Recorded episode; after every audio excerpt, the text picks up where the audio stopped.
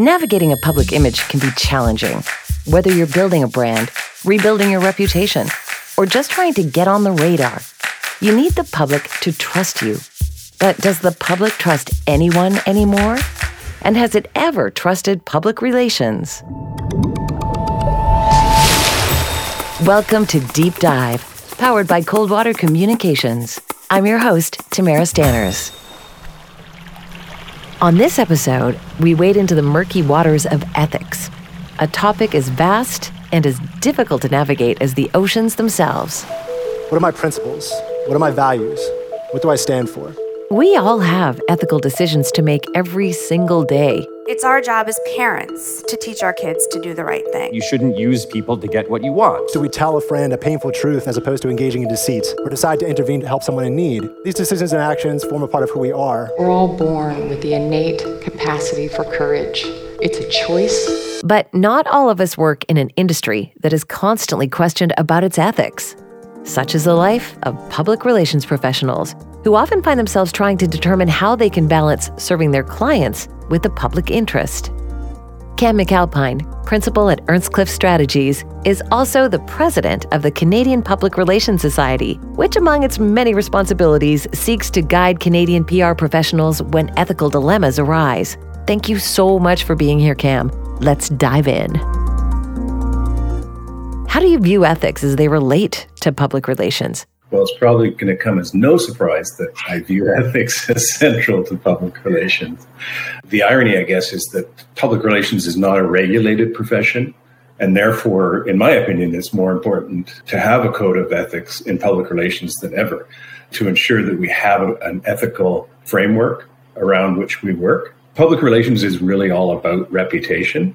And the only way to, to build and preserve the reputation of the profession is through ethical practice. What kinds of ethical dilemmas do PR professionals run into? Honestly, in my experience, I'll say that ethical dilemmas aren't as common as one might think in, in my experience, my personal and professional experience.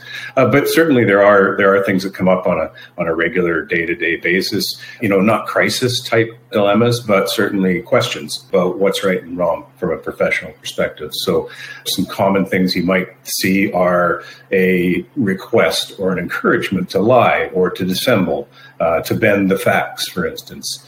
Public relations practitioners maybe doing a little bit of overpromising and under delivering. An example might be uh, I go to a client and say, I can get you placed in the Globe and Mail in the first five pages or something. That's a promise that I shouldn't and couldn't make because obviously we're working in a, in a world of earned media as opposed to paid. That's an example of something that uh, a practitioner might do that's bordering on, on the unethical. And then the probably the most common example or the most well-known example is uh, what's called astroturfing. For those who aren't familiar with the term, think about grassroots. So a grassroots movement to do X, a citizens coalition to uh, get a local government to start doing something or stop doing something that's what's called grassroots. In other words, citizens, people, voters, residents. It's a groundswell of support, a movement to advocate for something.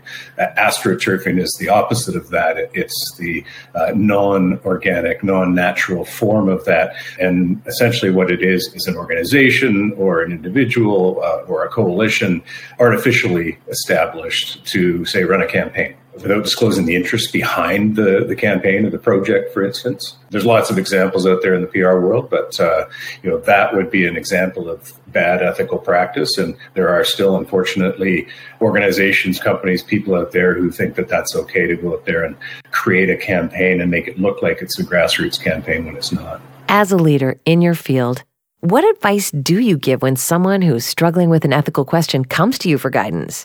Is there a special process that you recommend?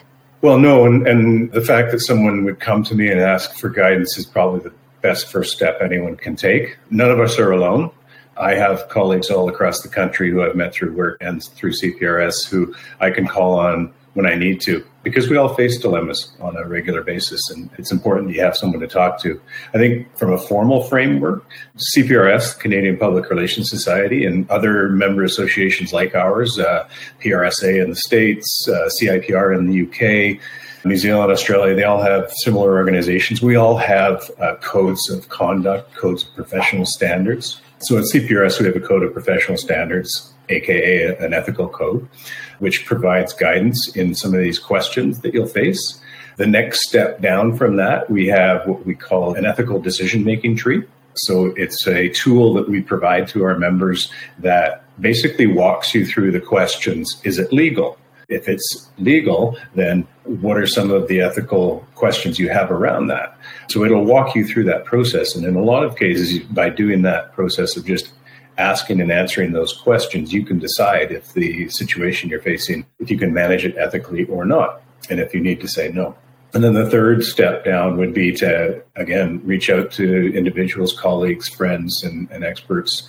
There always seems to be a way to rationalize taking on a job that requires some compromising on one's ethics. And as we all know, ethics are super personal.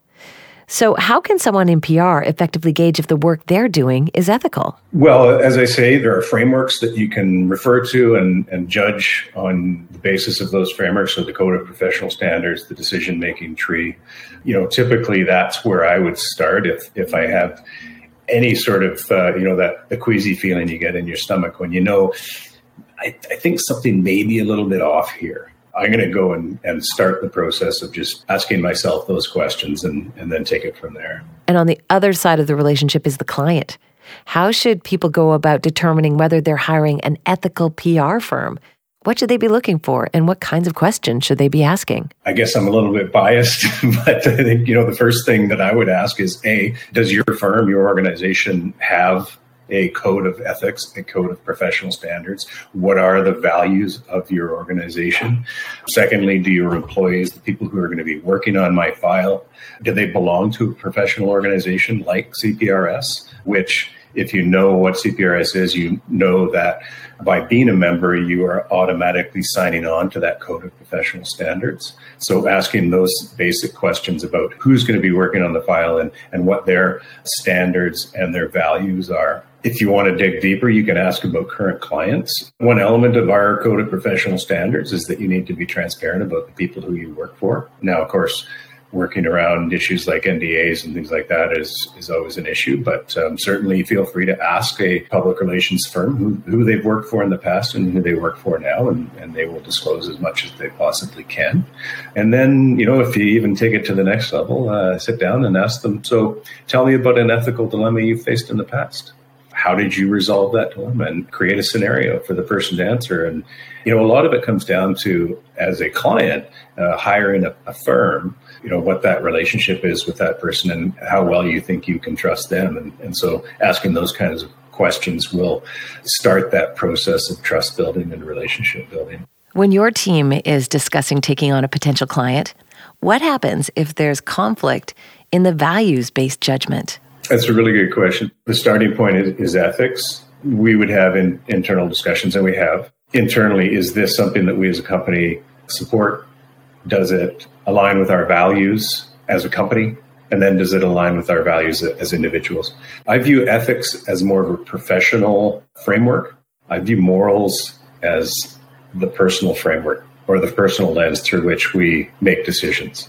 And I think the intersection between ethics and morals is what we might call values. And so when you know an, an, ethical framework like the code of professional standards at cprs is is a socially imposed external constraint on what we do it says these are what we as an organization as a society is is important and is right and wrong about the way that you do your profession when it comes to the decisions we make as individuals we bring our, our own personal values into that decision making process. Everyone's personal values will be slightly different. And so we have to have those conversations. And yeah, we've had some heated conversations about whether we should or shouldn't take on clients. And to get to another example, our firm has never worked with any companies that deal in tobacco products. It's a decision that we made as a firm. Uh, it's, in my opinion, more of a moral decision uh, than an ethical one uh, because frankly, you can represent any side of any debate ethically, but whether you choose to do so or not is more of a moral decision. Uh, just as a lawyer is ethically bound to defend a client, regardless of their guilt or innocence, you know, we can and should consider representing an interest of any side of uh, conversation. But where the morals come in is do we want to do that? So, using the tobacco example, we were approached by a firm that works in the vape space. So, they deal in vaping products. And so it, was a conversation that we had as a group around it's not tobacco, it's not cigarettes, uh, but is it something that, you know, frankly, at the end of the day, can we who are all uh, parents of children go home and tell our kids that we work for this particular company or this industry. And ultimately, we as a group decided that that went against our own personal and corporate values. And so we turned down the work. That was a values decision, I think, more than an ethical decision. There are other examples where we have taken on clients, and in those cases, it then becomes up to the individual to decide if it meets their own personal values or not. And so in those cases, we would typically, you know, if it's a controversial issue, but it's one where we know that we can work with the client in an, in an ethical manner and deliver what they're asking for, then there's ways to firewall that within the company so that those people who feel it doesn't align with their personal values don't have to be involved in it. But it, it really is coming back to that definition I provided earlier the difference between ethics and morals. And it's a fuzzy world. Ethics provide you with a pretty strong external framework within which to work. But when it gets down to the decision making, there's a lot of personal in there for sure. You know, it's kind of incredible that there appears to be an ethical question baked into the very nature of PR. If the goal of public relations is to shape public opinion on any subject, can the practice of PR ever really be ethical? Well, I'm going to say that the goal of public relations isn't to shape public opinion. I'm actually going to read from the definition that's on our website uh, at the Canadian Public Relations Society of what public relations is so that people understand what it is that we as professional practitioners do. And, and that the definition of public relations that the CPRS operates within is the strategic management of relationships between an organization and its diverse publics through the use of communication to achieve mutual understanding realize organizational goals, and serve the public interest. So that's a lot of a lot of words and a lot of you know uh, some might say baffle gab, but let's boil it down. Our goal is to use communication to achieve mutual understanding and serve the public interest. It is part of that sometimes an advocacy position? Absolutely. I've already talked about what we do as a firm uh, in a lot of the work that we do. But there's nothing wrong with advocating for a position. You know, it's it's a fundamental tenet of democracy that we have the ability to share perspectives, and share information, and then make informed decisions based on that information. And so advocating for my position is just as acceptable as you advocating for a different position based on your understanding of the facts and information and your opinions. Truth is at the core of everything that we do, or should be as practitioners, and it's certainly at the core of everything that we try to do as a professional organization. Let's get to a very difficult and current example. Canada is grappling with the truth portion of truth and reconciliation in regards to our Indigenous population. You recently commented publicly that the PR profession has the privilege to be a part of impacting things like ethics in this ongoing discussion. Canadians have a lot of opinions on a subject like reconciliation. So, how do you determine the ethical path forward in communicating about reconciliation in Canada? Well, you're absolutely right. People have a lot of opinions about reconciliation. My question to you would be Do they have all the information? Do they have all the facts? opinion doesn't stand in for information and facts. And as I just said, truth's really at the core of what we do as a, as a professional association. Uh, CPRS, we uh, on a daily basis are fighting against misinformation and disinformation and really promoting the transparent sharing of facts and information. So, if we get back to that definition of public relations that I gave to you, and the real core of that definition, which is mutual understanding and serving the public interest, so reconciliation, it doesn't necessarily mean agreement, right? Reconciliation does, to me, sound a lot like mutual understanding. So what we're doing as professionals who are working at that intersection of between organizations and their what we call the publics or their stakeholders, their audiences, et cetera, is we're facilitating the conversation that needs to happen and the injection of information and fact into that conversation so that we can try and reach some form of mutual understanding, which in my world is really the definition of reconciliation. And so I think, you know, through fair, honest, fact based conversations, that's how we get there. It doesn't matter what side you're on or what your beliefs are, what your opinions are, as long as you're open to having the conversation and trying to find some level of mutual understanding. I was in Winnipeg recently at our national conference, and it was infused from top to bottom with discussions around big, meaty concepts like truth and democracy and reconciliation and in fact, we had Kupi Rosanne Casimir from the Tk'emlúp Secwepemc First Nation. You'll recognize as the person who first stood up to speak out on the issue of the missing children at residential schools. She was there and brought us an incredible presentation to talk about what the experience has been for her and her people the people in, in my profession and, and my organization are having these conversations. And, and I think the real key tenet of, of those conversations is mutual respect, understanding, and a pursuit of honest, fact based information. Thank you so much, Cam. This conversation has been enlightening and super thought provoking. We really appreciate you taking the time for this important discussion about ethics in PR. And we appreciate your candor. And candor is exactly what we need in our next episode. Everyone has an opinion on the media, but what does the media really think about public relations? We have a well known journalist who's ready to dive in on the next episode of Deep Dive. Subscribe to Deep Dive for new episodes every month. For more information and social pages, visit coldwater communications.ca.